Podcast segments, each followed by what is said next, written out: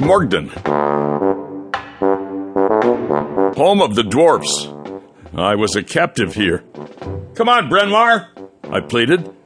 I'm ready to go. It's been three weeks already. Ah, but the Festival of Iron has just started. We can't leave now.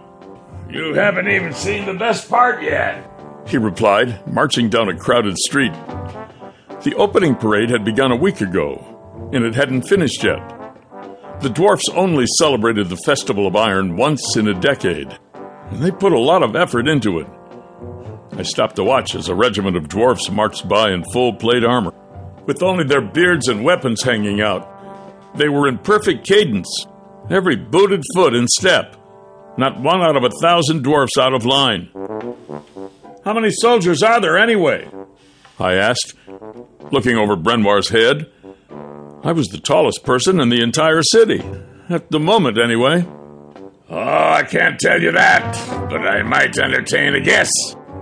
I'd been asking questions every day for weeks. It helped pass the time. A certain question in particular always came to mind. When are we leaving? I put my arm over Brenwar and walked him away, saying, Ah, it's no wonder you all look so grumpy all the time. You don't encourage fun when you're young. Fun is for the foolish. The dwarf's work is never done. We don't run around looking for things to smile about all the time. You would if you could smile like me. I grinned. He shook his head, saying, uh, That smile would be much prettier accompanied by a nice long beard. I rubbed my clean shaven face. I was the only beardless man in the Morgden, aside from the women and children. Of course, many of the women did have beards, and I never got used to that. Just didn't seem natural a fuzzy faced woman, but they could all cook a delicious feast. I'd give them that. Brenwar, honestly, when can we leave? Uh, I was restless. Now that I had a white spot on my dragon hand, I wanted to save the dragons more than ever. I felt like a piece of me was back, like my honor had returned. I wasn't motivated before, but now I was more motivated than ever. And I couldn't help but wonder what do the white scales mean? Soon, dragon. Come now, he said, reaching over and grabbing a tankard of ale from the booth of a dwarfen ale master. He quaffed it down in one gulp and belched like a man sized bullfrog. He patted his belly and grabbed another round and thrust it in my face. Drink and be merry. Be merry and drink. I'm fine, thanks. Oh, now, Brenwar, let's go, I groaned. You know I have dragons to fetch. Uh, wait till the song's over, he said with a wink. What song? There's no one singing. That's when I saw a smile from behind his beard as he raised his booming voice to the clouds and sang.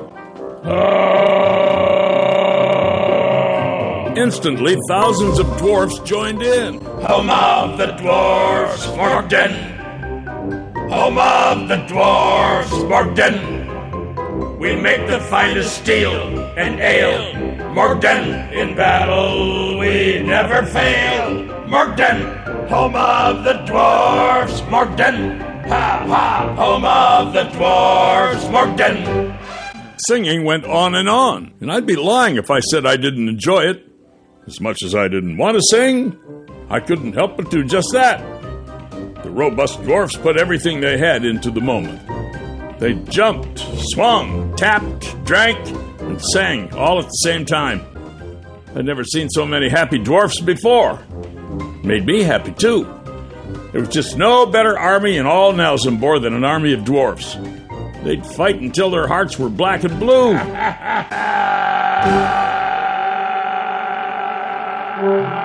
Home of the dwarfs, Morgden! Home of the dwarfs, Morgden! We make the thickest armor and ale, Morgden! In battle we never turn tail, Morgden! Home of the dwarfs, Morgden! Home of the dwarfs, Morgden!